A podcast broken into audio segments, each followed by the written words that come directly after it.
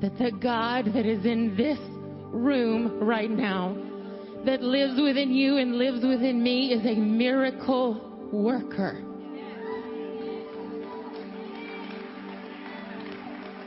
He does not change. And if He parted the seas and He changed water into wine and He raised the dead and He healed the sick, that that is the same God that is with us right now in this moment. And somebody's discouraged because your miracle's been a long time coming.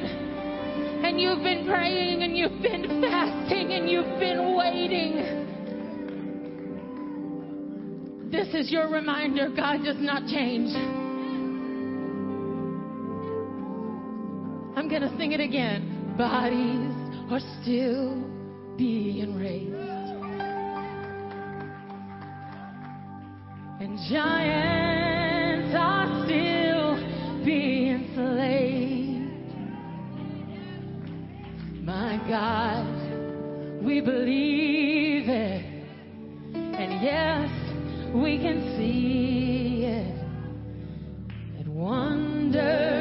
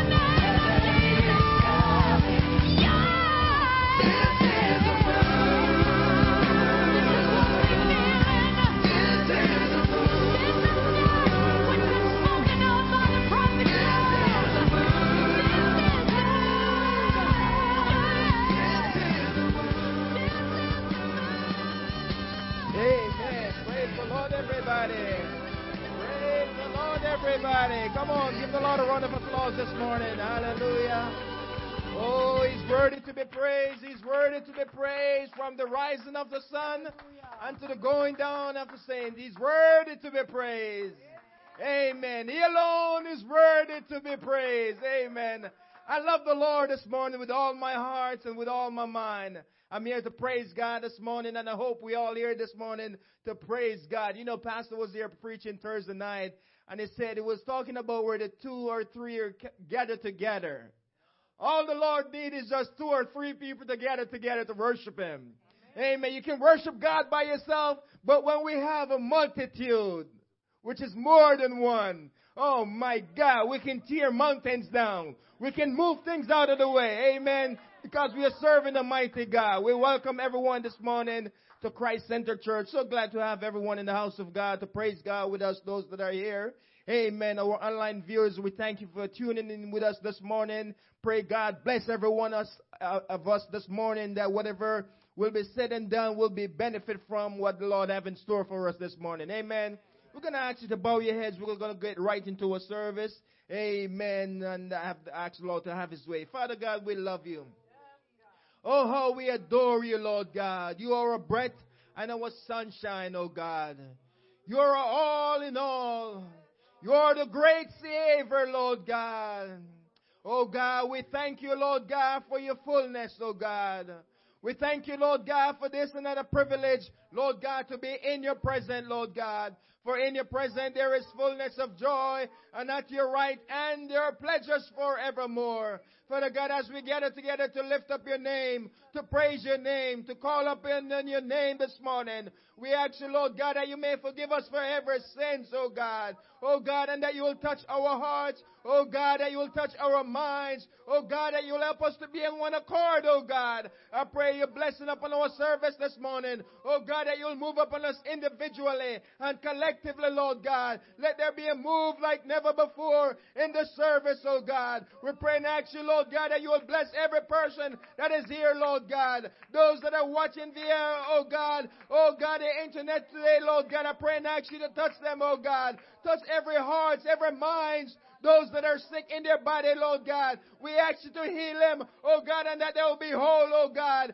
Heal them from the crown of their head to the sole of their feet, oh God. I pray, Lord God, that you'll remove, oh God, any sickness, any pain, oh God, that will be a setback from giving you all the glory, from giving you all the honor. Lord God, we ask you for a mighty move of your spirit upon every soul, oh God. Help us to be ready, Lord God, that when the trumpet sound, oh God, we'll be ready to make heaven our home. We'll be ready to make it in the rapture, Lord God, for you're going to prepare a place for us that where you are, we may be also, oh God. And Father God, we ask you, Lord God, that you will baptize somebody with the baptism of the Holy Ghost, that someone will make up in their mind, oh God, to give their life to you, Lord God. Someone will make, repent, make up in their mind, Lord God, to repent of their sins, oh God. Oh God, and to be filled with the baptism of the Holy Ghost, oh God. Oh God, help us, Lord God, to continue to serve you with all our hearts and all our minds. And Father God,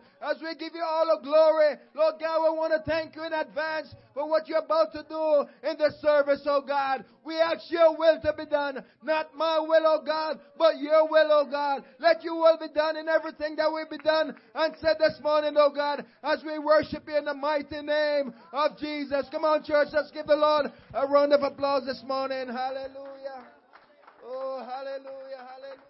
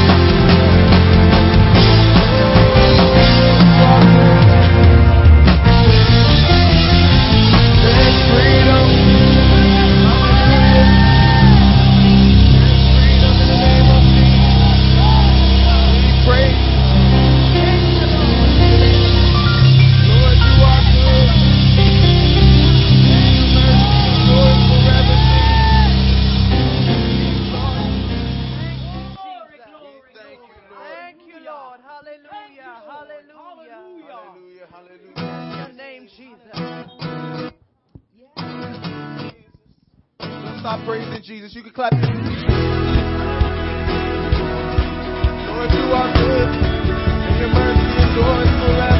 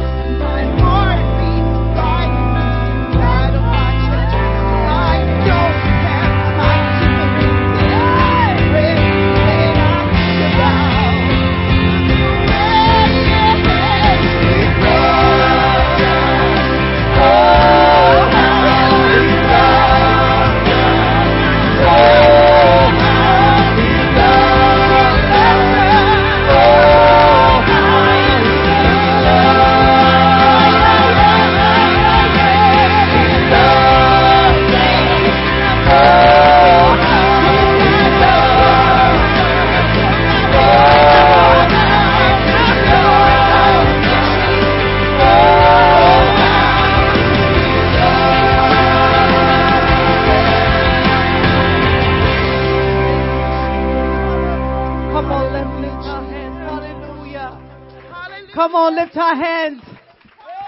Thank you for loving us, Jesus.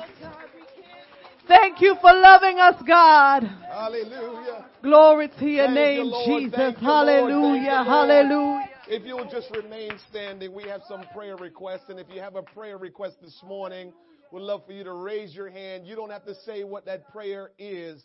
Just raise your hand if you have a prayer request, whether it's for yourself or for someone that you know. Just raise your hand if you have a prayer request. Amen. Amen. Amen. God knows what's in your heart. You know what it is that you're asking God to do this morning. I also want you to remember um, Raquel in your prayer this morning. She needs healing in her body. Lorna Aarons, she needs healing in her body. We need to pray for Austin. Austin has been struggling emotionally and physically, and also we want God to touch him spiritually. We want you to pray for Faye. Faye needs healing in her body as well, and so we want you to remember those in your prayer today. Uh, Tanya Jennings, she lost her sister yesterday, and we want you to pray for Tanya and her family. These are people that are near and dear to our hearts, and we want to pray God's will to be done in their life. Amen.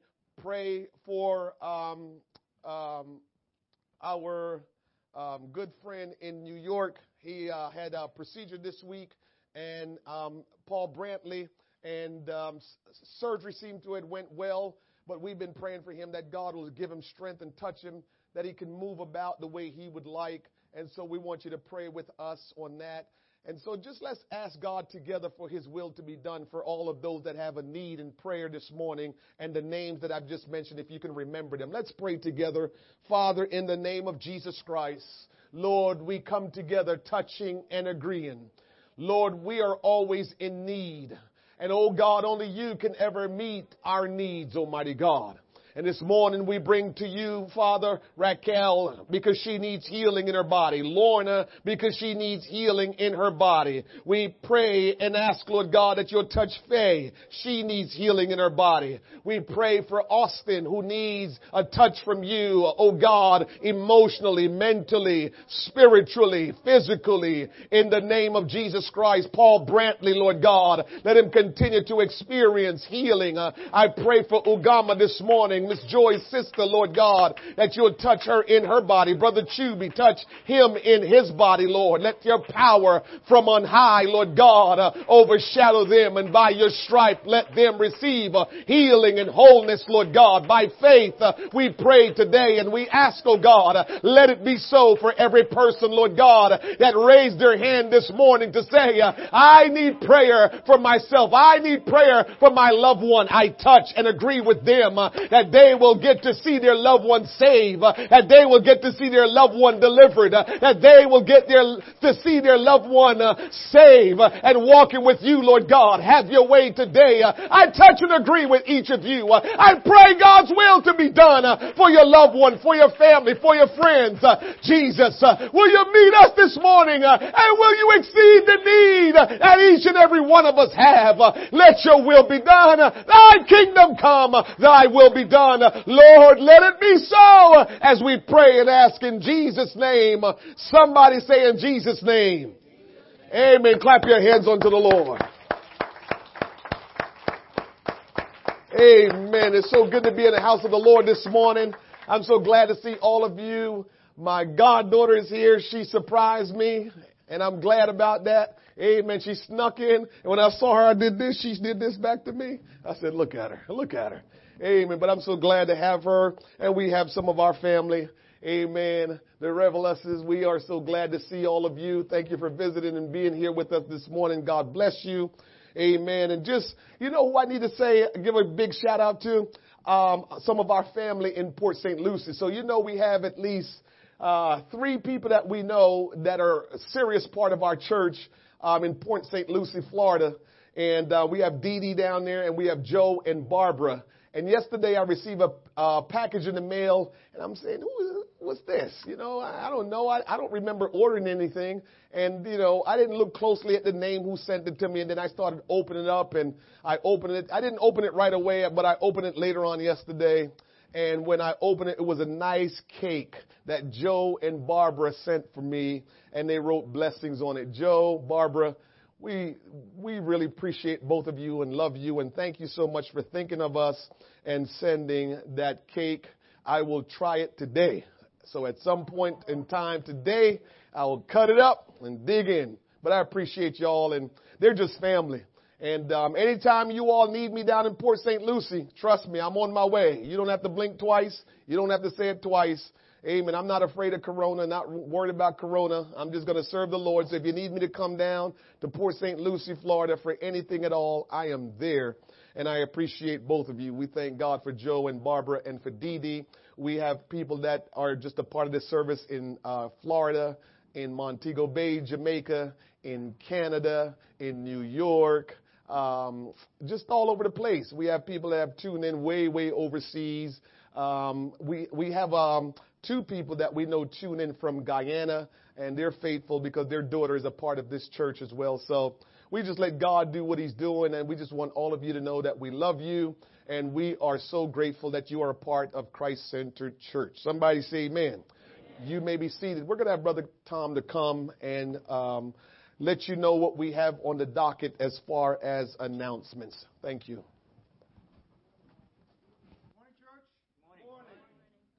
Long since I've said those words. One more step towards normal. I've got some announcements for you uh, for the things that are um, that are ahead.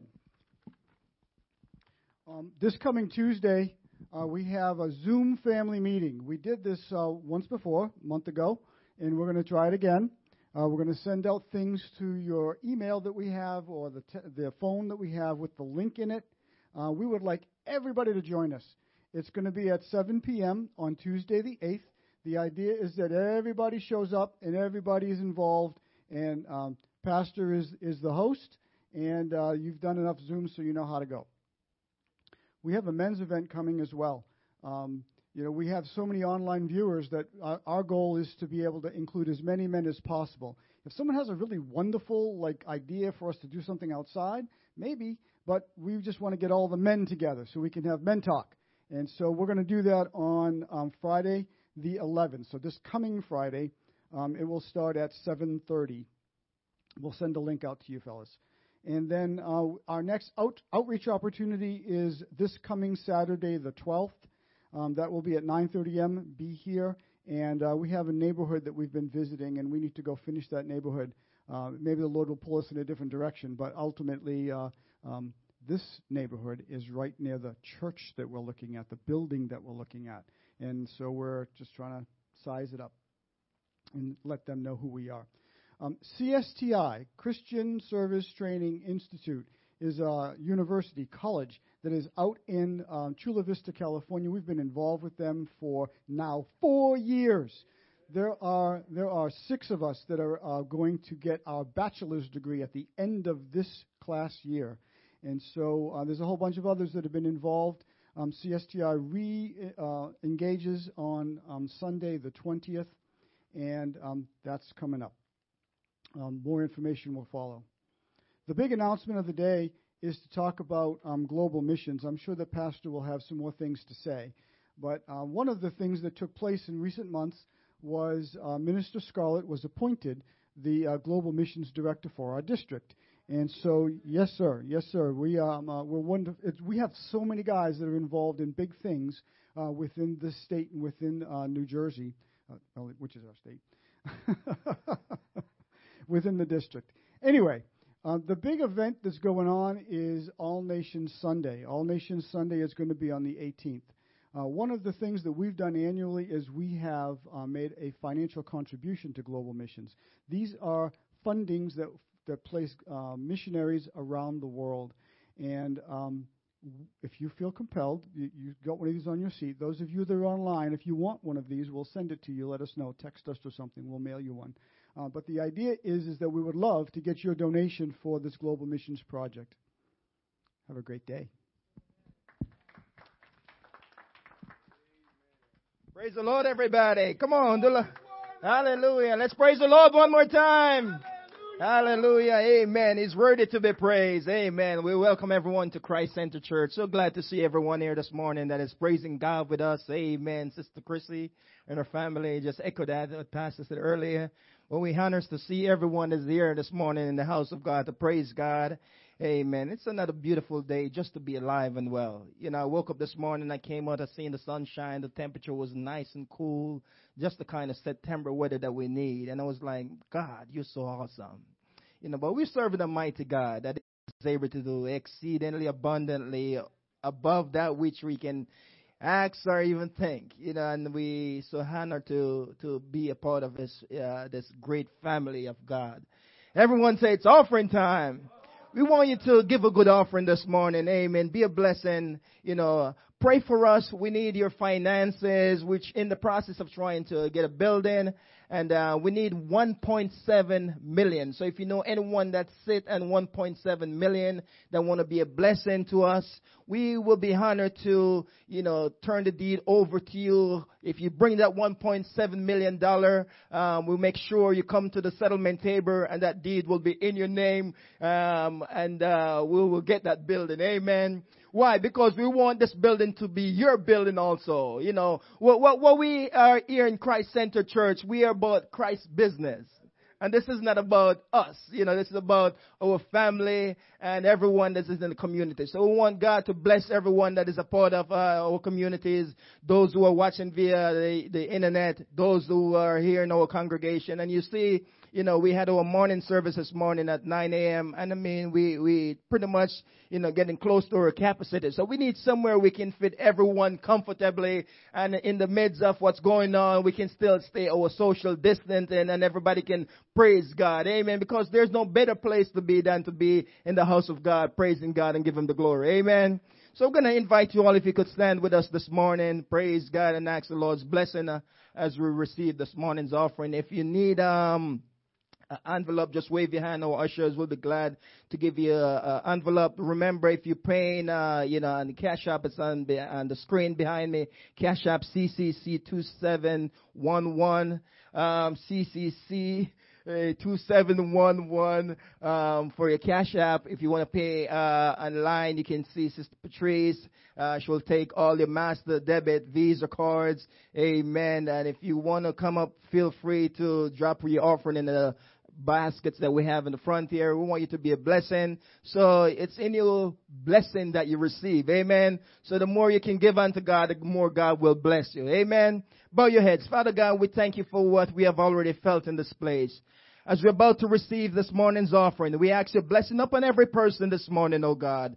I pray and ask you to bless those who have to give. Those who have not likewise, make a way so they can, they too can be a blessing, oh God. Father God, we ask you, Lord God, that will bless us, oh God, as we continue to worship you and praise you because you alone, oh God, we know are worthy to be praised, oh God. Bless the remaining portion of our service today, Lord God, and your anointing upon our pastor as he come to preach your word today, Lord God. Let your will be done not our will, but your will. We'll give you all the glory and all the honor. In the mighty name of Jesus we pray. And everybody said amen.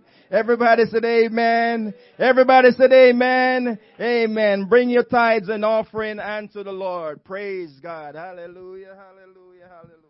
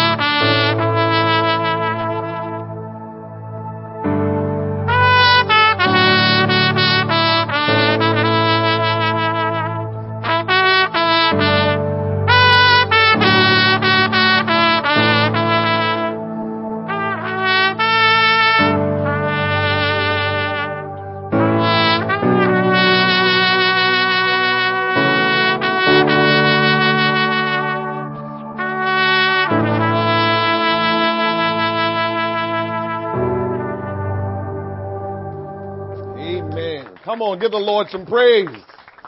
Hallelujah. Thank you, Brother Scarlett and Brother Matthew.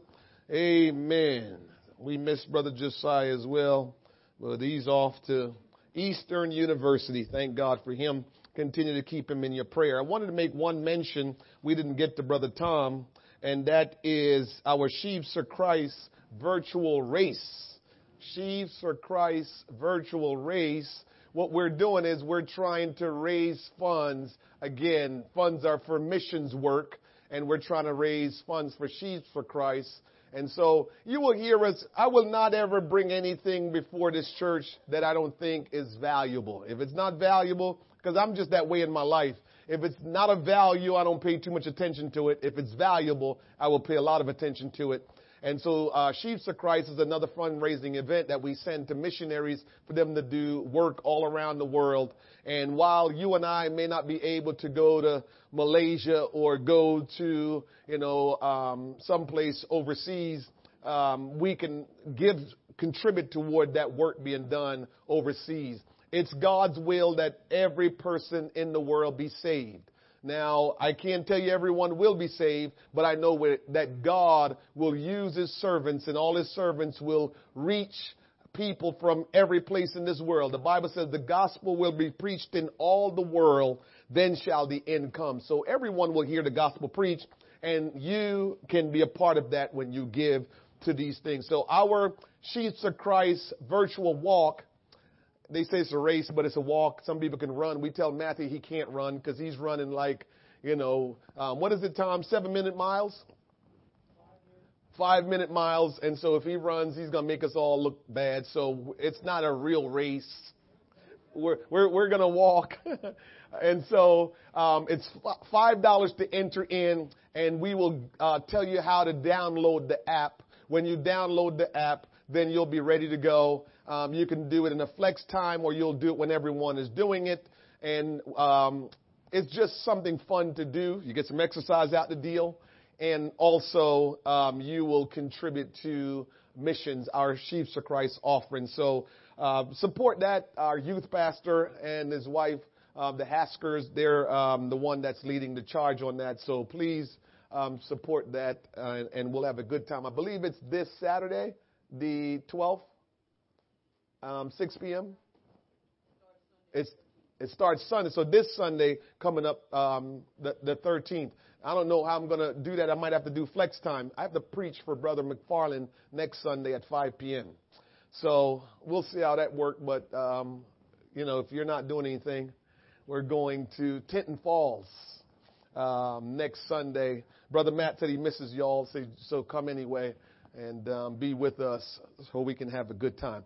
I want to do one more thing before I start preaching, and that is to give someone their uh, certificate of baptism. Okay, so Andrew Petrie, we want you to come. You were baptized in the name of the Lord Jesus Christ on August 16th, 2020, in the name of Jesus. Come on, my brother. You stand right here. They're going to take your picture. Hallelujah. This is yours. Hold on to it. That's, that's, that's, that's your next birthday that you got to always remember. So whatever your physical birthday was, that's great. But this one right here, woo! And then the baptism of the Holy Spirit, that's the next birthday. So we've got some birthdays that we got to keep up with when we start living for the Lord and giving our life to Him. So let's take a picture together, you know, social distancing and everything, you know. Andrew, don't worry about me. We're good? All right. Thank you. Thank you, Andrew. God bless you. The journey has begun, Andrew. And I see this morning um, you have your family here with you. Amen. Stick close to them. God is going to help you to be a blessing to them. And you're going to see the great things that God is going to do in your life. God has been wanting to do some great things in uh, Andrew's life. And um, he's been crying out for God. And guess what the Lord did? The Lord sent him here to Christ Centered Church. Amen. That is a blessing. Whenever God, whenever God sends you to a church, He will send you to a apostolic church. You might not understand the difference in significance, but you will know one day. You can pick out a church you want to go to, and that's fine. But if you ask God to send you to a church, you will realize He'll send you to what is known as an apostolic Pentecostal church. Mm-hmm. That's where He will send you. Just, just saying. And you ask people that question, how do they end up at certain churches? And when they say the Lord got them there, believe me when I tell you, the Lord orchestrated that. Um, and He will send you to an apostolic Pentecostal church. All right, let's get into the word of the Lord this morning. Let's stand to our feet and turn our Bibles to Romans chapter 8. Amen. Again, it's so good to see everybody. Everybody is out today. Uh, tomorrow we celebrate Labor Day, the last official last day of summer. Amen. And so we're trying to all get it in today and tomorrow. Amen. The kids start school. Um, some of you have already started, but I know our kids start school Tuesday and it's just, it's just, here we go. Here we go again. Um, they finish school at the dining room table, and they're starting school at the dining room table. That's it. Do you ever stop to think? I, I, I just ever so often, um, whether it's seeing something on the internet, um, on TV, or just looking, do you ever stop to think that this pandemic is worldwide? Like I'm waiting to see some nation or some country or some territory that's just like, what are you all doing? You look weird with these mask things on. What are you wearing them for? I'm waiting for that. And it's not happening. Every place they show, everybody is wearing a mask. And I thought about it. I said, and some people don't want to believe in Genesis in the beginning when God created and then there was a flood. You know how some of us skeptical? Know about no Noah's flood. Now let us tarry, I don't know, 200 more years, and we have to tell people about pandemic. They'll look at us like, what is wrong with you? What are you talking about pandemic? Because when you don't live it, it doesn't mean a whole lot to you. But when you live it, it means a lot to you. And just like the flood took place in Genesis, the pandemic is going on in 2020. And it's in every part of the world. These are the things that make me just think, man, God, you're real. You're real, God. Because we, we, we just, it just show our vulnerabilities just so quickly. You know how we think we're just so strong and we're so intelligent and we know everything and we design and create things and we make airplanes fly and we let space shuttles go up and all of this stuff. And so we think we're invincible. Then Corona comes. God is real, church. And I know you know it because you're here, but I'm just saying, sometimes you just got to reiterate and reiterate that God is here and He's real. Romans chapter 8, verse 28. Thank you, everybody, for tuning in. All of our family across this wonderful country and all around the state of New Jersey. Keep the Sharps in your prayer. They're traveling. And so we've got a lot of things going, but Let's continue to keep each other in mind and in prayer. Romans 8 28. The Bible says, And we know that all things work together for good to them that love God, to them who are the called according to his purpose. Now, very familiar passage of scripture. Um, a lot of us like those texts, that text, and you know it, it, it sounds good. And I hope today you will open your heart and let the Lord minister to you um, you are blessed because the 9 a.m. service, they felt like they were cheated. That's what they said to me because I couldn't get through to it. It was so much that the Holy Ghost started just, I, you know, the stuff that I started saying, I didn't plan to say. This, this is how come things, you know, just work the way it works sometimes because uh, when you get into the pulpit and you trust God to just use you as His conduit, you never know how He may use you and what He may allow you to say.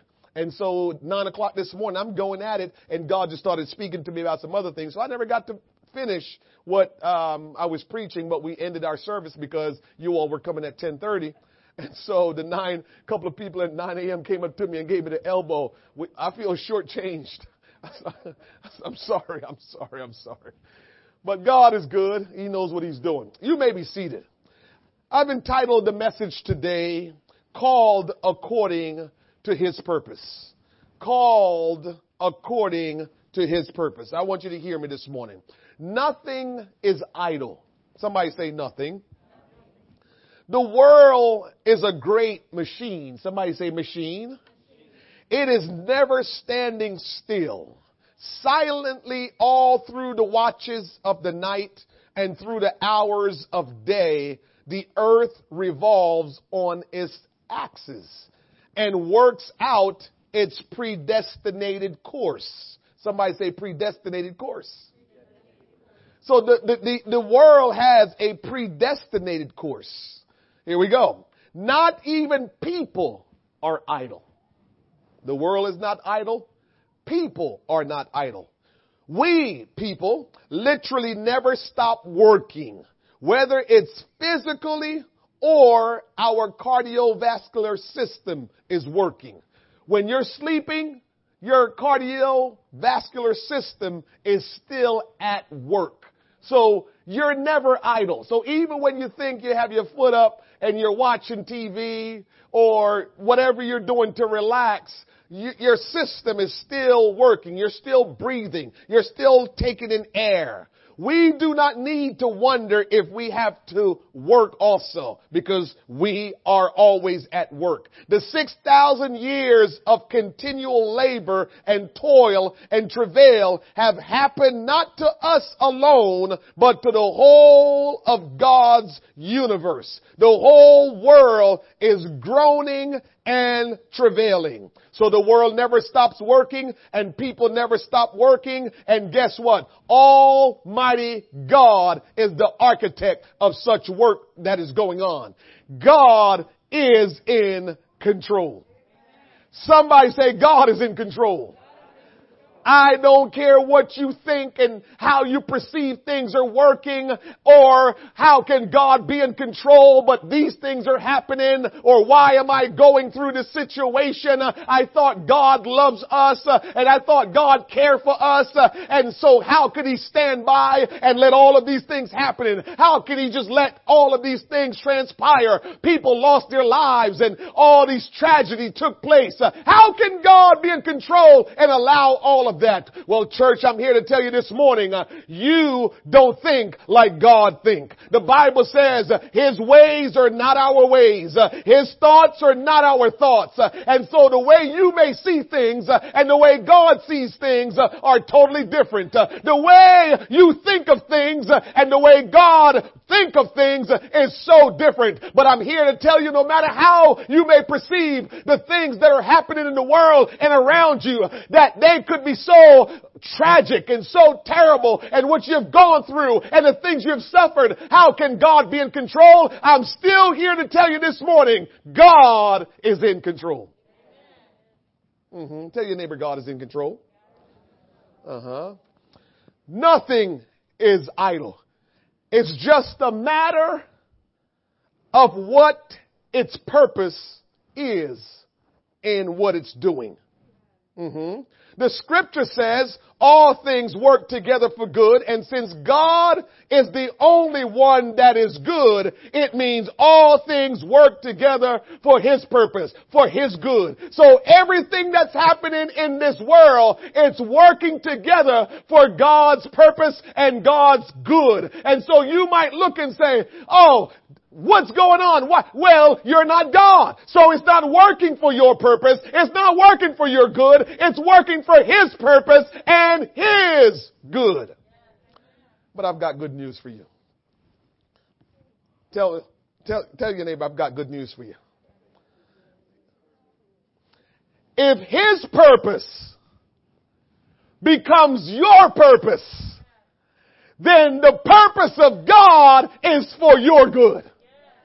If His purpose becomes your purpose, then the purpose of God becomes your good. Somebody say amen. And so if we want to claim that all things work together for good to them that love God, then we gotta make His purpose be our purpose. Somebody say amen. Mm. We can rejoice in the truth of this wonderful passage if we love God and are called according to his purpose. All things work together for good to them that love God. We need to be content knowing that the Almighty God is bending maliciousness of the enemy into instruments of blessings for us. And so I'm here to tell you that as the enemy of your soul work malicious things against you uh, and work things to try to destroy you, I'm trying to tell you God will turn it around uh, and what you think uh, is for destruction and what you think will take you out, God will turn it around to make it work for your good. Listen, God is working on your behalf if your, if you make His purpose your purpose and you love Him.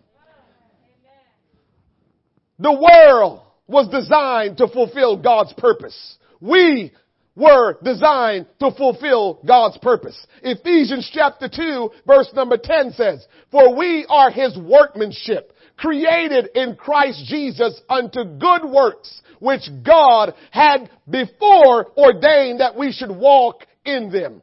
Colossians chapter 1 verse number 16 and 17. For by him were all things created that are in heaven and that are in earth, visible and invisible, whether there be thrones or dominions or principalities or powers. All things were created by him and for him. And he is before all things uh, and by him all things consist. Church, listen to me this morning. The devil was created by God and for God. The devil was created by God and for God. So that means if God is working everything for your good and the devil was created by God and for God, it means the devil, no matter what he does, he has to respond to whatever God tells him to do. And God ain't never going to tell the devil to destroy you because you're the most precious thing to God. You're the apple of God's eye. And if God designed you that way, there is no way he's going to let the devil devil destroy you.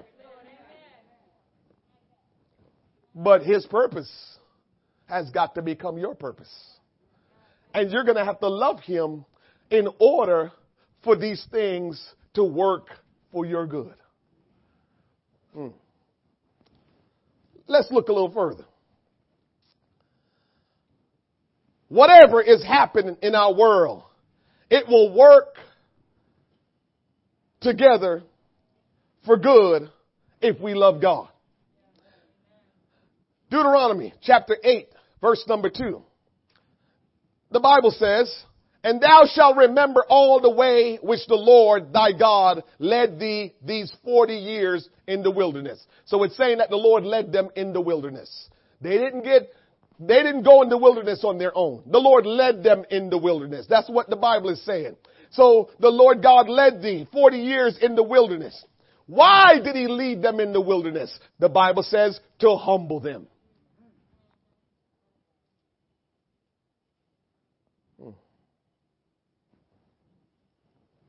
Why did the Lord allow Corona to come this way?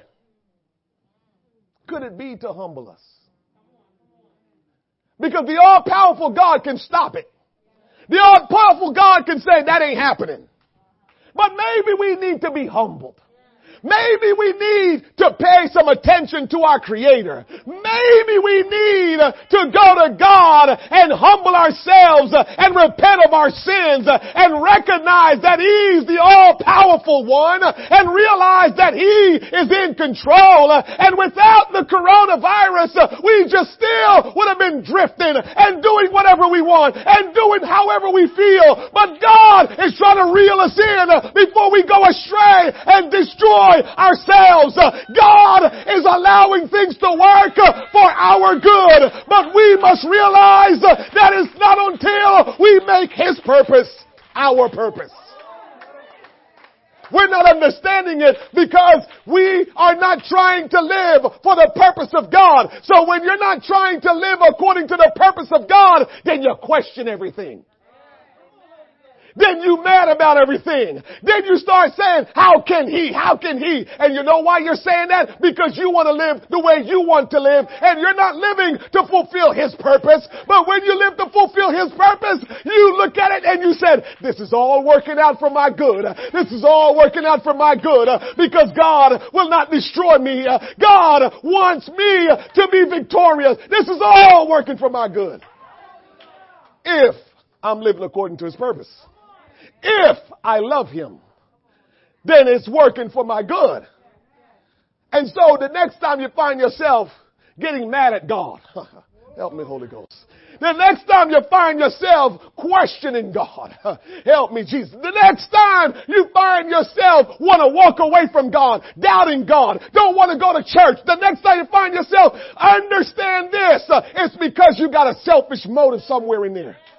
It's because you're not humble. That's why you're questioning and getting upset about what's going on. Your motive's not right. You're not humble and God is trying to humble you so you can see what he's doing. So he, you can understand he wants to get you somewhere. He's trying to preserve you. He's trying to take you someplace. And that's why he's allowing some things to happen, but you can't understand it unless you realize you must be called according to his purpose. You must be living according to his purpose. You must be loving God. And then you can see it right. Then you can understand it right. But you won't understand it until God's purpose becomes your purpose. We're going to have some questions, buddy. We're going to be questioning God. We're going to even get upset. We're going to want to not go to church. I ain't going to church. God don't care about nobody. Why do I need to go? God gonna do whatever He want anyway. Hear me today. I feel this in my spirit. I'm just telling you, until His purpose becomes your purpose, until His purpose becomes your purpose, you can't enjoy, you can't understand, you can't embrace what's really going on.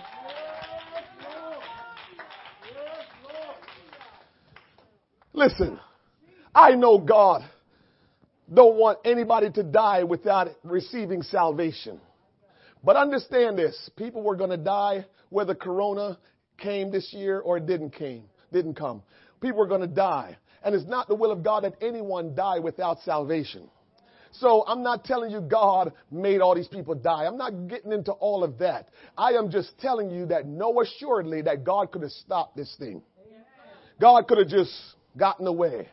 He parted the Red Sea for God's sakes. I mean, come on now. So he could have did whatever he had to, but guess what? He said, I'm not doing anything. and you know what? You know what's wrong with us? I said it this morning in the service. You know what's wrong with us? We think that when somebody has total control and all power, they ought to always do something about something. That's because we don't understand total power. Because if you had all power, and you can control all things, tell me why you're getting antsy. Tell me why you gotta always do something. Tell me why you always gotta do something. Listen, God is not a control freak. But He's in control. God is not a control freak, but He's in control. And when He's in control, He don't have to react. Somebody that's in control don't react. If you're in control, you act and you know when to act and when not to. And God desire to act when he wants and when he doesn't, he said, I'm not. And because God is not acting, you're thinking, well, what kind of stuff is this? According to his purpose. Are you living according to his purpose? Have you embraced his purpose? Because when you embrace that thing, you start to see it different. I gotta tell you, man, I didn't always see it the way that I'm seeing it, but I embraced his purpose uh, and now I see it differently.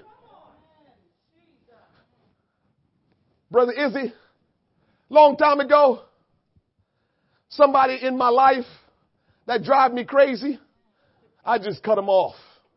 I ain't dealing with them. They wasted my time. Cheryl, now that I'm in Christ, somebody in my life driving me crazy, I smile and says, all right, Jesus, you're trying to work on me here.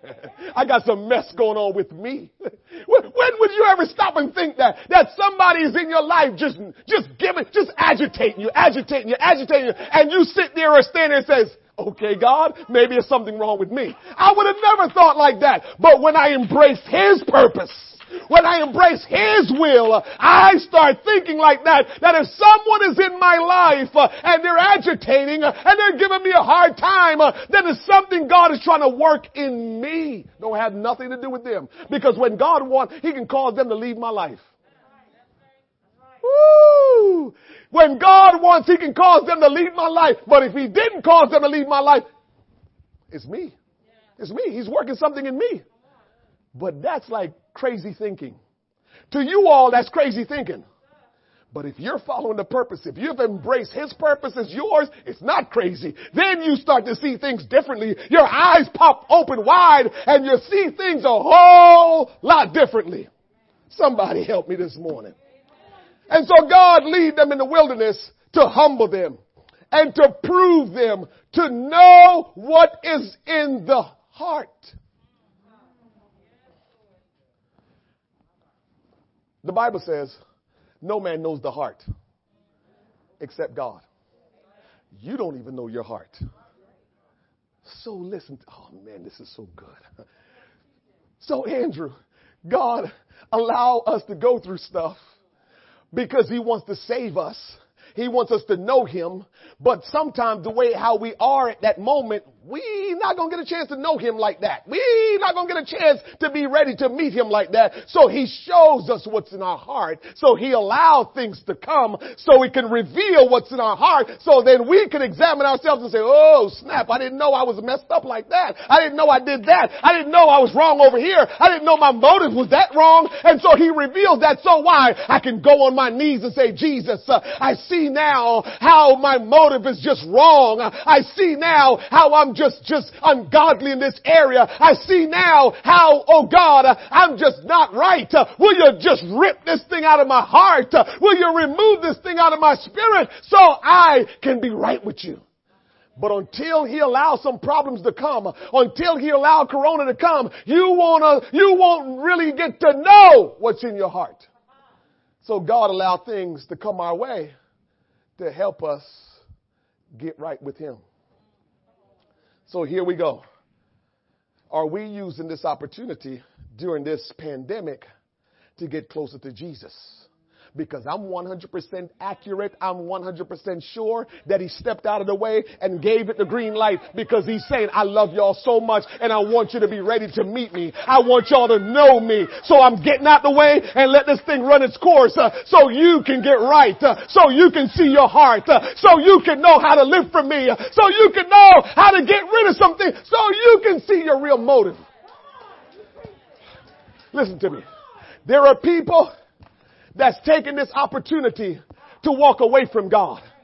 There, there, there, are people that's saying that they're allowing this whole thing to work on them so well that they make the excuse now.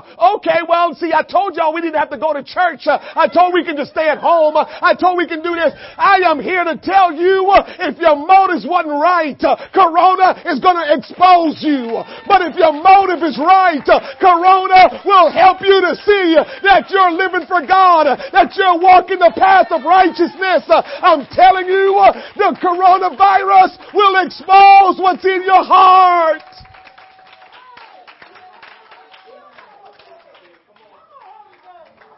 I, I, I hate to break the news to you. So if you find yourself backing up, Guess what? God sent me here to tell, oh, I feel the Holy Ghost so strong.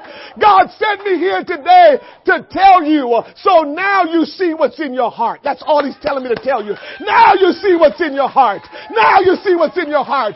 God is not showing you what's in your heart to make you a bad person. He's not showing you what's in your heart to make you feel condemned. We don't serve a God who condemns. We serve a God who convicts and delivers and saves. He's not trying to condemn you, but he must show you what's in your heart. And so you're blessed this morning, whether you're tuning in by internet or you're tuning in because you're here. He's telling you, see, I just showed you what's in your heart. So if you don't feel like meeting together, you know what's in your heart if, if, if, if, if, if you decide that you can just stay home all the time, you know what's in your heart. If, if you decide, if you decided that it's not that serious and that important to get together with the saints of God, you know what's in your heart. So God is showing you what's in your heart. So you can respond now. And, and, and if you see what's in your heart, uh, what are you going to do now? Are you going to get on your knees and cry and say, God, I didn't know my heart was that messed up. I didn't know that's how I was looking at it. Are you going to do that? Or are you going to say, whatever? Oh. We say we serve a good God and we don't realize how good He is. Let me tell you something. A bad parent see their kids going astray and getting involved in bad things and see their kids doing wrong and says, I don't care, go ahead. That's a bad parent. But a good parent. See their kids getting all this stuff. Oh, whoa, whoa, whoa, whoa, whoa, whoa, whoa, whoa, whoa, whoa, whoa, whoa. Andrew, that's what God is doing to us, and we're treating him like he's being a bad parent. What we want him to do? To tell us, go do whatever you want. We act like that's what we want God to tell us. Go do what you want. I don't care. What kind of parent is that? Do you parent your kids that way? Go do whatever you want? Or do you say, that's wrong, don't do that, and do you discipline them, and do you chastise them to make sure they do the right thing? Do you do that?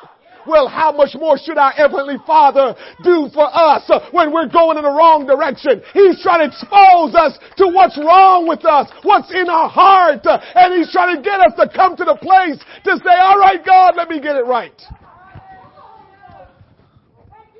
Oh, help me Jesus. Let's get in here. And so, He wanted us to see what's in our heart, whether we would keep His commandments or not. When you look for reasons not to keep God's commandments, you know what's in your heart. Somebody tell you something about the word and the first thing come out your mouth is how to go against it, how to challenge it. You know what's in your heart. Uh-huh, uh-huh. Now, now I hope you're getting me today because I'm saying all of this to bring to your attention what you need to pay attention to. I'm not saying this to make you feel bad. I don't want you to feel bad when you walk out of here. I am just trying to get you to understand how much God loves you. And so He's showing you what's wrong so you can fix it with His help. That's all I'm trying to tell you. So God is trying to show you what's wrong with you so He can help you get right. It's not God's will that any should perish. So God don't want anything to happen to any one of us. He wants us all to be saved. But God has to get you right. We're not going to be able to live in heaven the way we want to. We're only going to live in heaven the way He wants us to. And so the earth is our practice ground. We got to get it right while we're here. So when we get there, we are just walking in what we've been walking in. And so He wants us to see want us to see whether or not we will keep his commandments. Or will we just look for the easiest way to get out of keeping his commandments? Uh huh. Yeah. Huh. Don't go there, preacher. Don't go there. That's you. Let the Holy Ghost have his way. Verse 3 says, And he humbled thee. Mm-hmm. You can't reach heaven without being humble. So, whatever God is doing to get you humble, we need to say thank you, Jesus. Uh, yeah, we don't. Listen, listen. I've, I've said this before. Either you humble yourself under God, or God will humiliate you. So you got the choice. Lord, I am nothing. And I need you. And there's nothing I can do on my own. If you don't help me, Lord, I can do nothing. I need you. It's you that causes me to breathe, to move about, and even to have my right mind to think of you. And so without you, I am nothing. And I can say that and live that way, or I can do whatever I want, live how I want, and one day I will be humiliated. Whether it's the day when Jesus returned and I got to see his face and realize all those years on this earth, I was trying to tell people and tell myself all this stuff wasn't real. But at some point in time, you will either be humiliated or you will humble yourself.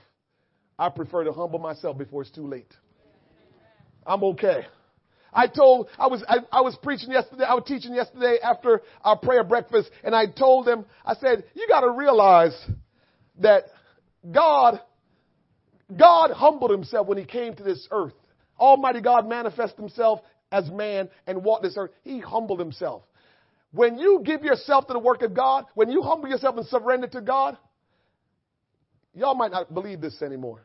Y'all, y'all probably don't believe me when I say this, but I'm going to tell you this, and it's truth. I don't get embarrassed anymore. What does that mean, preacher? I turned my life over to Jesus and I'm no longer in control of my life.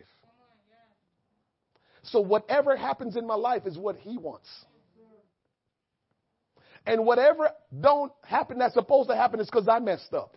So I either find myself saying, man, I messed up. Please forgive me. Cause, cause I, I, I, I'm not arrogant and stupid anymore. So w- when I mess up and, and, and, and I, which we would call look bad and I look bad, the bottom line is, Sister Rape, all I'm saying is, I messed up, Lord, will you forgive me? I'm not embarrassed. You know why I'm not embarrassed? This is the idea. All have sinned and come short of the glory of God. So when I mess up, I'm, I'm, I'm just, I'm mad at myself. I'm, ah, how can you, I'm just screaming at myself. Right? And I'm so I'm mad at myself. But I go before God and I cry out and I repent of my sins. And then I don't let nobody make me feel guilty. Why? All have sinned. And if you decide that you want to stand on the side and try to talk about me and try to spread things about me, that's on you. Because listen to me, because then you not right with God. And I have made it right with God by repenting. So who is really in a bad situation? The one that's talking about the one that repented or the one that repented? The one that repented is all good. The one that's still spreading rumors and gossip about one, that's the one that needs help. So since I understand that, I don't get embarrassed. I am just giving my life to Jesus and let him do whatever he needs to do. And whatever happens, happens. I just take it.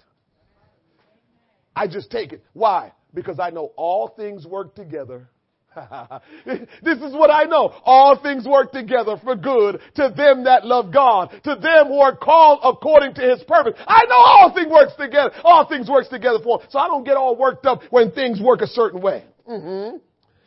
And so one of the ways it's all working together for good to them that love God is because when you go through something, you get to know God better.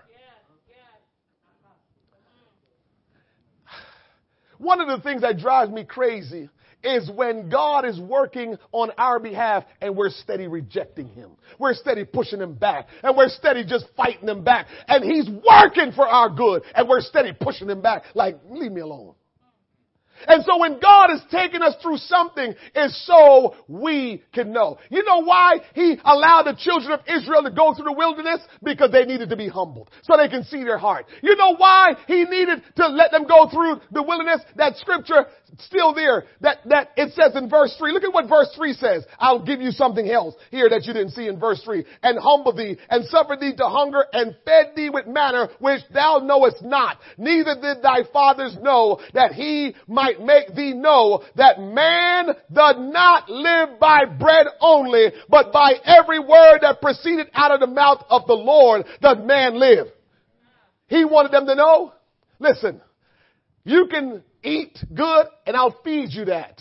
You can go and I will show you what's in your heart and get you right so you can be humbled. But guess what he's saying? Also, I wanted you to know that you need to depend on me.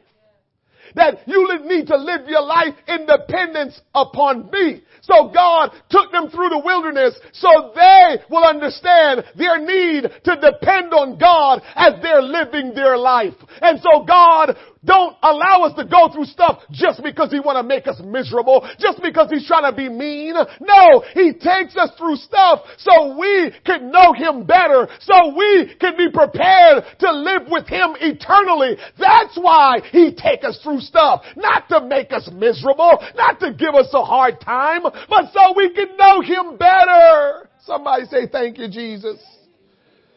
Listen to me. In 2 Corinthians 4:17, the Bible says, "For our light affliction, which is uh, which is but for a moment, worketh for us a far more exceeding and eternal weight of glory." What does that mean? God is letting us know that you know what? No matter what I allow you to go through, no matter what comes your way, it's still light.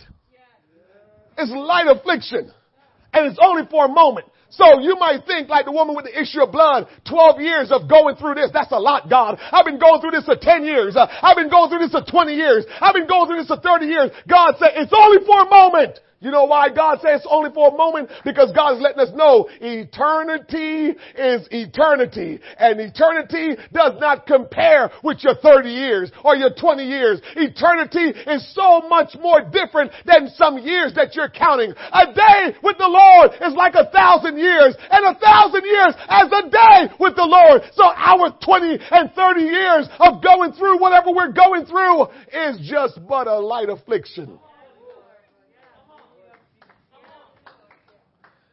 It only works for a moment. You're a couple of years, you're 10 years, you're 20 years, 30 years. It, it, it's only for a moment. And, and guess what? You keep on going, just know that I'm, I'm, I'm going to help you with that. You keep on going, and guess what?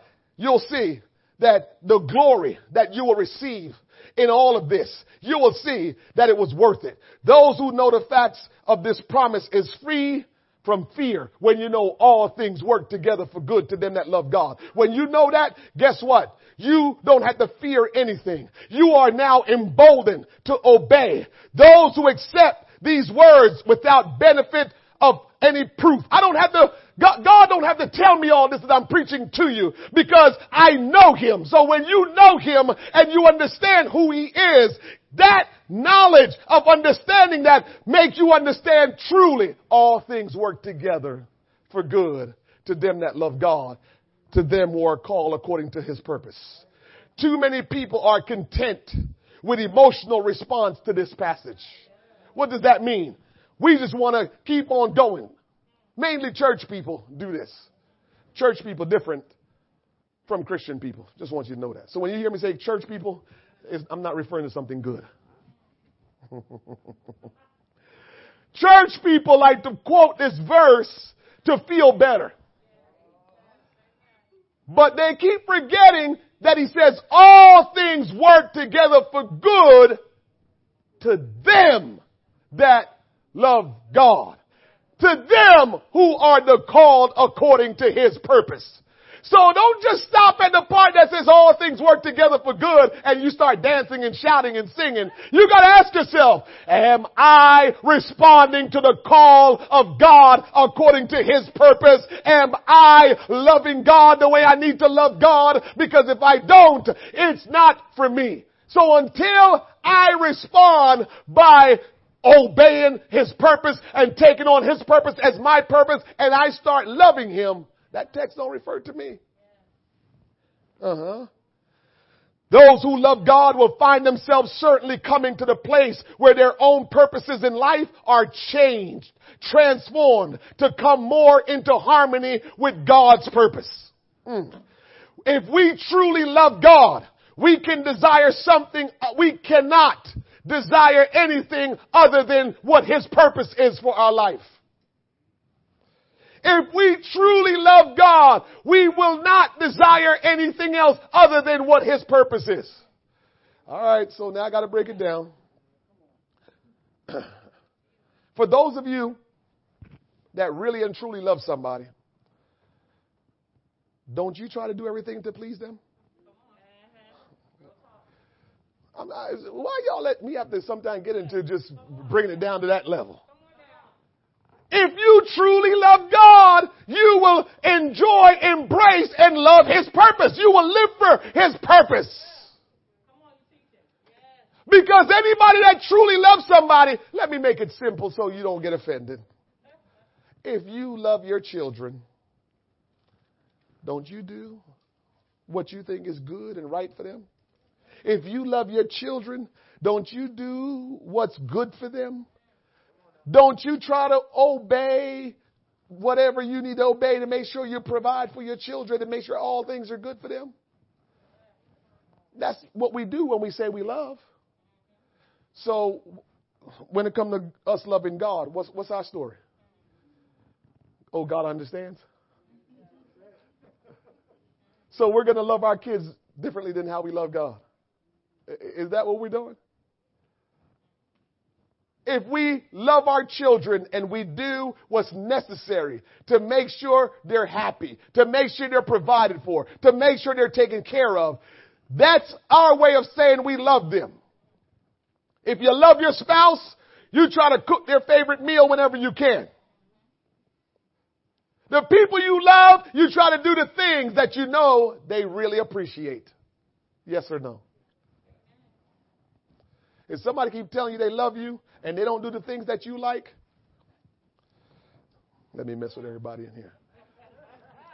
Cheryl, don't tell me you love me and bring me a Dunkin' Donuts gift certificate. I'm going to say, I know this a little thing, but you don't love me. Stop lying. Don't tell me you love me bringing me no Dunkin' Donuts gift certificate. You lying. You don't love me.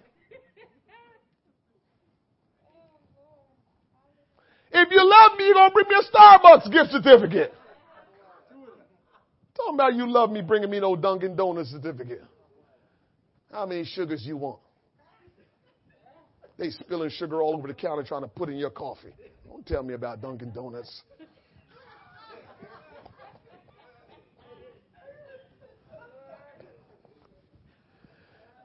Every time you go in there, you smell like, I don't know, smoke. And I don't know what's in there. You don't love me. If you love me, give me a Starbucks gift certificate. The environment just different when you walk in. You know what I'm saying? That's what I'm talking about. My wife know what to cook me if she want to make me happy. She know. Daryl, you know what the cook, sure, right? Chicken, chicken, chicken. He can't be cooking her no steak talking about he love her. He knows she's not eating that mess. In her mind, that's mess. But if he cook her a nice piece of chicken, it's all good. God's purpose is the voice in every calling. And his call is to whosoever will. So it is impossible for any Christian to have been called according to any other purpose but God's purpose. We, we can't say we're Christians and have our own purpose. Oh, I'm just going to move on. I'm not going to mess with you. We can't say we're called by God and find ourselves doing whatever we want because God only calls us to fulfill His purpose. It is God's purpose to bless us with all good things. It is His purpose to make every distressing event, every tragedy, every problem to culminate as in good for His people so we can triumph in victory and be at peace. God wants to work all things for our good. God is our blesser, somebody. Somebody say He's our blesser. Uh huh. Uh huh. Uh huh. God's purpose is supposed to drive our purpose. Your calling will exceed that of those who only hear a call to salvation. I'm getting ready to finish. Some people, when they hear God call, God called me. They're only hearing a calling to live for, to, to be saved. Andrew, you're a new Christian. You're a believer for many years, but you started the journey officially. Because until we become born again of the water and of the Spirit, we're still teetering on the edge. But when we come born of the water and the Spirit, we jump in the pool and says, all right, I'm ready. So everybody that has not yet been born again of the water and of the Spirit, you're still casual with God. But when you decide to commit your life by being born again of the water of the Spirit, you're jumping in the pool to say, God, I'm in this with you now. I'm in this right now. And so you jumped in the pool when you got baptized in Jesus' name. But let me tell you this.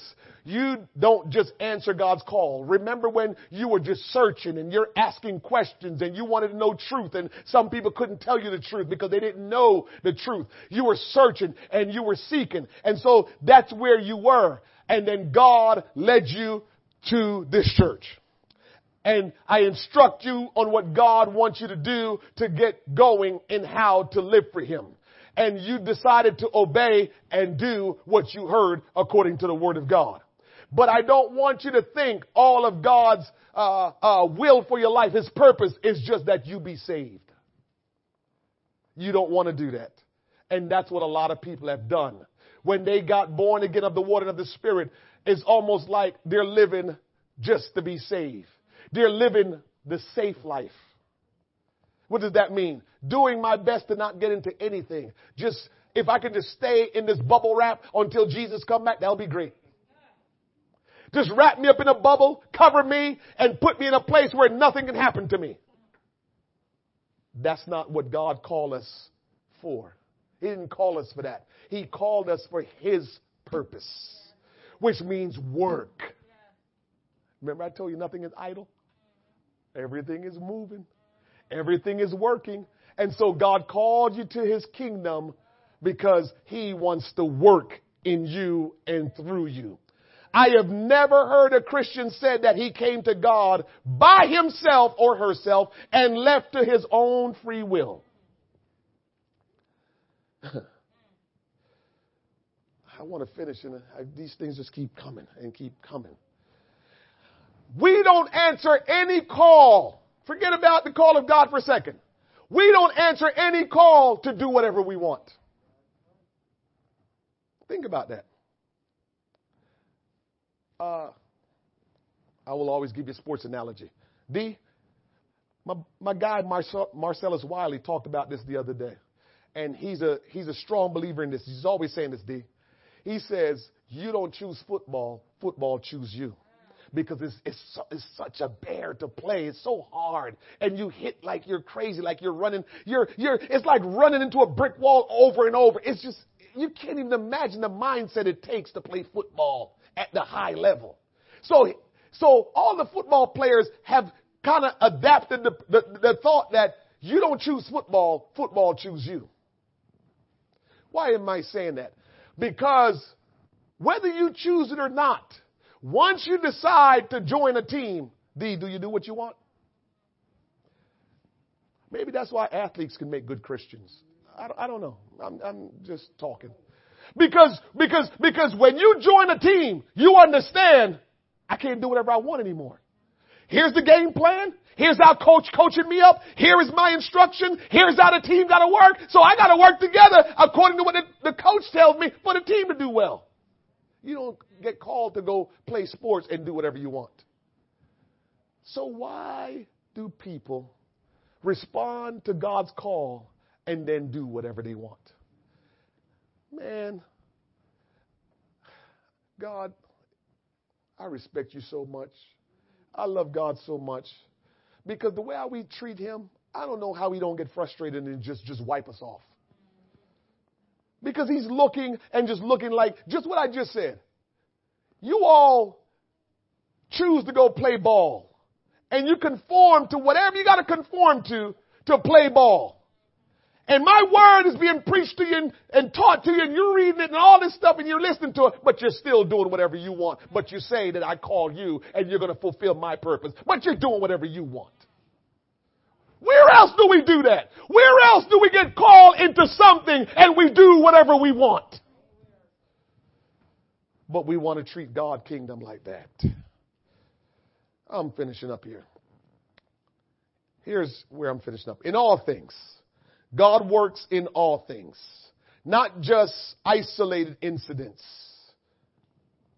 It's for our good. This does not mean that all that happens to us is good. I'm not saying all that happens to you is good.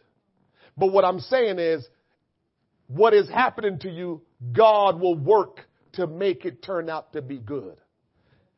I shared with them this morning on this story in 1996, somewhere early 1996, February, January, February of 1996. I had two jobs, and I took someone to the Department of Labor for them to fill out an application to get a job there. I did it on my break in between jobs. Still had my work clothes on. So while I'm sitting there trying to read something, waiting for them to do something, I say, you know what? I might as well fill out an application for a job too. I fill out the application for a job and I did the interview.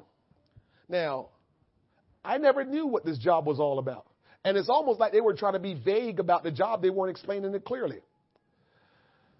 But even before then, when I was a youngster, um, 17, 18, 19, 20, 21, I was out of control driving. And I got surcharges, license suspension, all kind of stuff. Back in my day, you had a gold card when you had a license because nobody had license back then. We were reckless.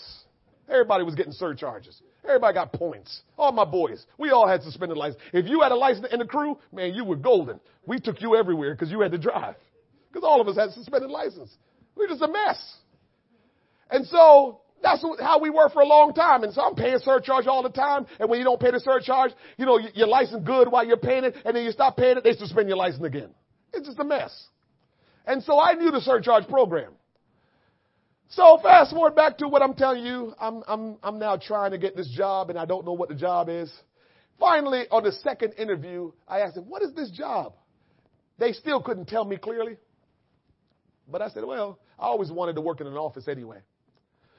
And so I kept going. So it turns out as we started training, we're working towards the, the first day of launch and, and we're working towards it. And we got into training and I start reading the manual. Start reading the training book.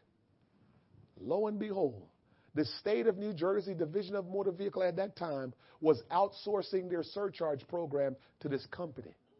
And I was getting ready to work for this company. The people that were all being trained, some of them just didn't have license. They caught the bus to training.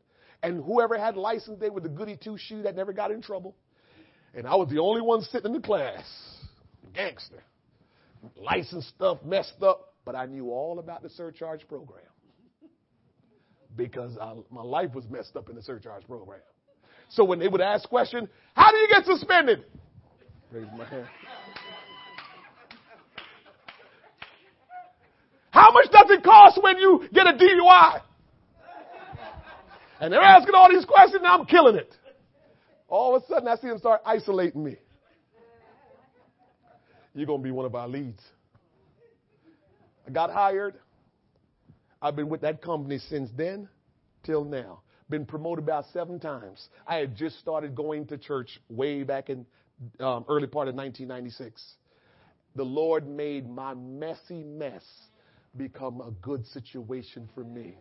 I've been with that company for 24 years. Over 24 years, I've been with the same company, been promoted seven times, and I can't even tell you how many raises I got. God has just been good. And you're talking about flexible hours. You're talking about working from home. You're talking about all this stuff. I can't tell you how good it's been because God will turn all of the mess in your life into a good situation. That's just one instance. I'm just giving you one instance of how God can turn something really bad into something really good all things work together. But watch this. It wasn't until I started allowing His purpose to be my purpose. It wasn't until I embraced His will for my life. Because who knows, would I have gotten the job if I wasn't going to church at the time?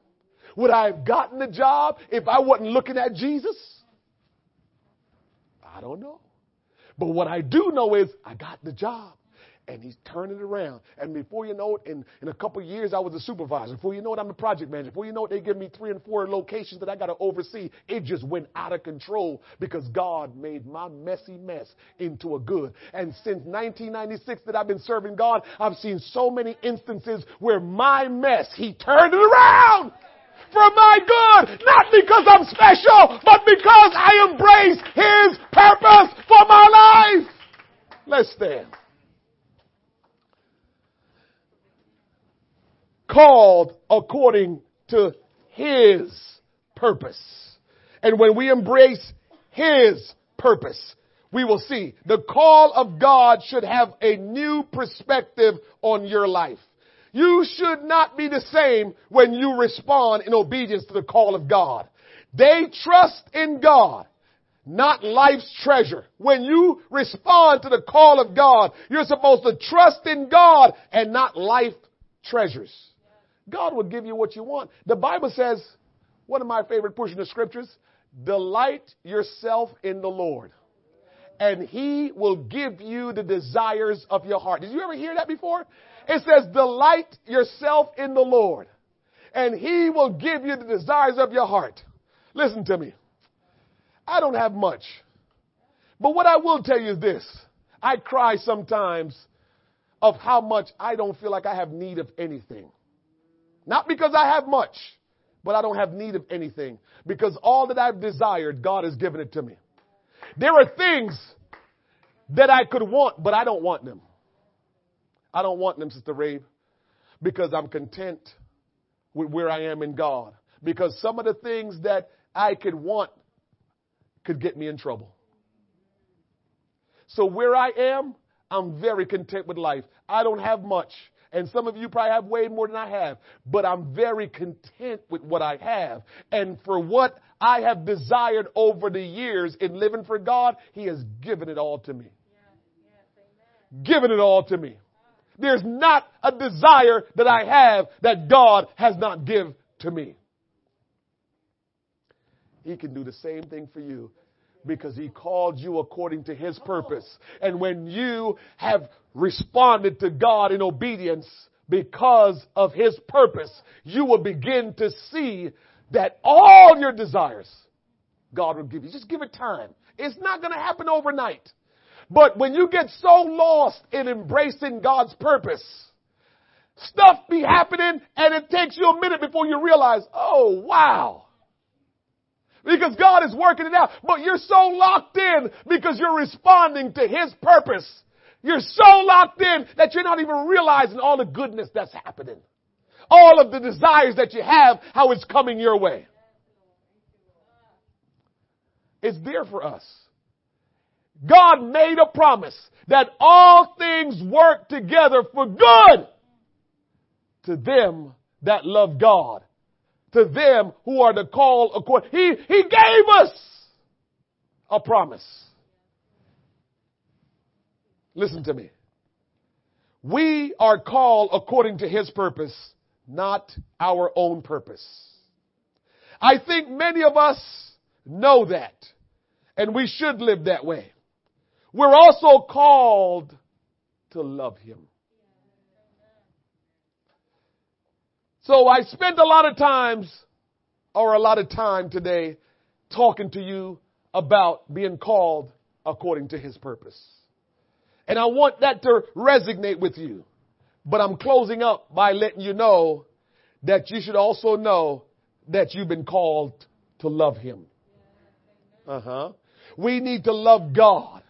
Somebody say, I need to love God. Come on, tell yourself, I need to love God. Many of us have answered the call to embrace His purpose as ours, but we're struggling with loving God. And so I give you this final verse of scripture today in 1 John 5 and 3. Because this is the scripture that tells you how to love God, Stacy. Because a lot of times we're saying, I want to love God. Here's the scripture that tells you how to love God. For this is the love of God. What is the love of God? That we keep his commandments. So in order for you to gauge, to weigh whatever love you have for God, just look at how you keep his commandments. And if you're honest with yourself, you will say to yourself, do I keep that commandment? Do I keep that commandment? But when you keep his commandments, that's the way you can prove your love for God. But there's a caveat with that. When you keep his commandments, you can't do it grievously.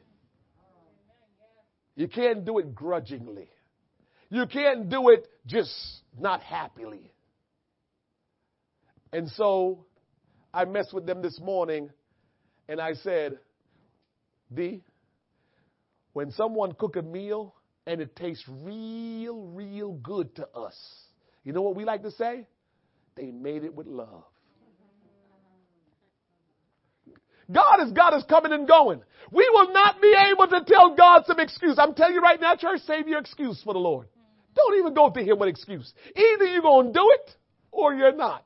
But don't try to ex- explain something to, because if he ever come at you and reveal to you how you've been operating and then you're trying to make excuse to him about his stuff, he will shred you to pieces. Because in our everyday walk and talk, oh, he made it with such love. I can taste it. It's so good. She made it with such love. I can taste it. So we know in showing love is showing kindness in a loving way, in a caring way. I can't show you kindness but be mean. Here. You bring the food while the person's sitting at the table. You want something to drink?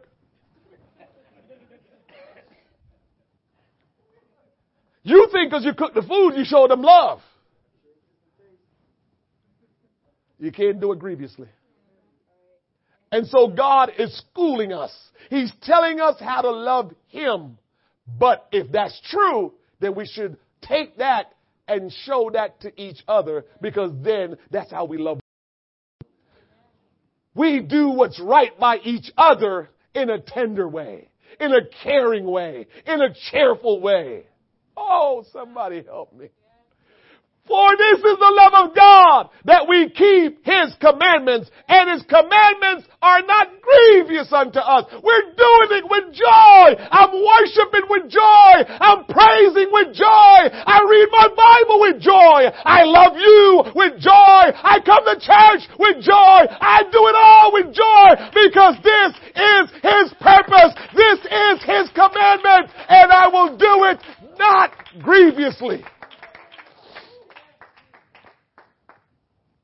And so, when we love God, we can be certain that all things work together for our good. We don't have to be fearful. We don't have to worry or even panic because all things are working for our good. Doesn't matter what's going on. Corona's been just a crusher to so many people. So many of us were sick with Corona. But guess what? It worked for my good. I had Corona. I think it's Corona. I don't know. About March 16th, I was waking up with shirt wet. I wasn't eating, no appetite, all of the symptoms. But it, it wasn't a bad like for some people because I got my good friend. He had it. He had to go to the hospital. Him and his wife had to, had to go to the hospital. But I think everybody in my house had corona because if I have it, they all have it. Because I, you know, I'm the one that I'm, I, I'm the translator in the house. You know what I'm saying? So if I got it, everybody got it. You know what I'm saying? oh, you know, my kids always around me, and they're, you know, they're around everybody. I mean, we're always together, sitting in my office or doing something. So if I had it, everybody had it. But Corona was just doing me in. And Ethan, man, that's when everything was shut down. I was preaching like my hair was on fire when Corona was rolling. I mean, I was down in that basement. Y'all was live streaming, watching. I mean, a lot of people started watching then because something was happening with me. It was Corona. My hair was on fire when I preached. I was sweating. Izzy, nobody knew, but I was sweating up a storm, but I didn't care. I mean, I was weak when I was done because I just gave it all. I'm sweating crazy, just preaching down the basement like it was a thousand people down in my basement, but I didn't care because Corona made me say, if I die, let me die in the army of the Lord. It didn't matter what was going on. For God I live, for God I die. If He ready to take me, take me, Lord, while I'm preaching preaching like my hair on fire. Didn't care. And so I still say to you, he allowed it to come because it was supposed to push us closer to him. Don't let this thing push you away from him. Let it push you closer to him. Let it reveal more of God to you and nothing else. It's not here to destroy you. It's here to help you. And remember what I said. If, if you give your life to God, Paul says, I'm in betwixt a strait. If I stay here, I can stay here and keep preaching the gospel, keep spreading the word of God. People will continue to get saved, which is a wonderful thing. But if I go to heaven, I go in the presence of God forever. How do you lose? How do you lose? And so when you embrace God's purpose for your life, whichever way it goes, I win. Whichever way it goes, you win if you embrace God's will, His purpose for your life. How don't we? How about we go before the Lord and pray? We'll pray and we'll dismiss it. Let's pray. Father, in the name of Jesus, I thank you for each and every individual that is in this house today and those who have tuned in live stream. Lord, I love your people and I so appreciate them and I thank you, Lord God, for bringing us together as one people, as a body of believers. And today, Almighty God, your word has spoken to me. Your word has spoken to us. And oh God, I pray that changes will take place and somebody will make a decision, Lord God, to truly humble themselves before you and to embrace your purpose as their own purpose, Lord God. I pray that somebody will fall in love with you, understanding, Lord God, how they can show and love you, show that they love you by obeying your commandments and not obeying it grievously, but doing it cheerfully and joyfully. Today, Lord God, I pray that something will be different in us. I pray, oh God, that change will come to us and that your power, Lord God, will overshadow us. Bless our homes, Lord, represented here today. Every individual that is here today that have tuned in live stream, Lord God, bless them, Lord God. Bless Joe and Barbara. Bless Dee, Lord God. Bless, oh God, the Brantleys, Almighty God. Bless those that are down in Montego Bay, Lord God. Bless those that are in Guyana, Lord God. Bless those that are in Canada, Lord God.